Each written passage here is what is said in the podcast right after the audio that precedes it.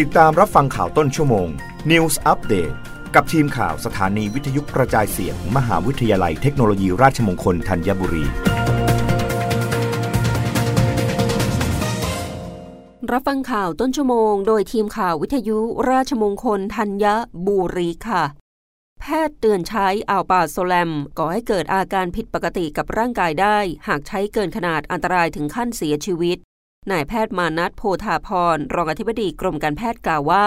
อัลปราโซแลม หรือชื่อทางการค้า เช่น โซแลม หรือซาแนก เป็นยาในกลุ่มเบนโซไดอาซีปีน เป็นวัตถุออกฤทธิ์ต่อจิตประสาทประเภท 2 ตามพระราชบัญญัติวัตถุออกฤทธิ์ต่อจิตและประสาท พุทธศักราช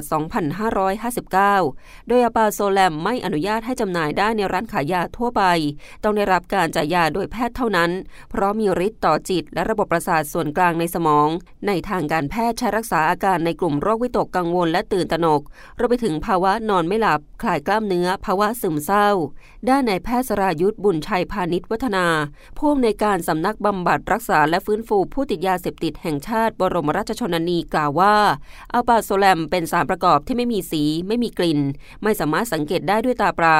เมื่อนำไปผสมในเครื่องดื่มแอลกอฮอล์จะทำให้ผู้ที่ดื่มมีอาการง่วงซึมมึนงง สูญเสียการทรงตัว และสูญเสียความทรงจำจึงมักจะถูกบางกลุ่มนำไปใช้เพื่อหวังผลในการล่วงละเมิดทางเพศ หรือเพื่อก่ออาชญากรรมอื่น ปัจจุบันพบว่ามีการนำอัลปาโซแลมไปใช้ในทางที่ผิด ซึ่งจะมีความผิดตามกฎหมาย การผลิต ขายนำเข้า ส่งออก ยกเว้นกระทรวงสาธารณสุข หรือผู้ได้รับมอบหมายจากกระทรวงสาธารณสุข หากฝ่าฝืนมีโทษจำคุก 5-20 ปี ปรับตั้งแต่ 1 0 0 0 0แสนถึง4 0 0 0 0 0 บาทสำหรับการมีไว้เพื่อใช้ประโยชน์ทางการแพทย์ จะต้องขอรับใบอนุญาต ให้มีไว้ในครอบครอง หรือใช้ประโยชน์ซึ่งวัตถุออกฤทธิ์หากฝ่าฝืนมีโทษจำคุก 1-5 ปี และปรับตั้งแต่ 20,000ถึง1 0 0 0 0 0 บาท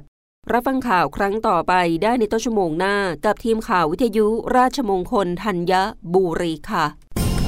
รับฟังข่าวต้นชั่วโมง News อัปเดตครั้งต่อไป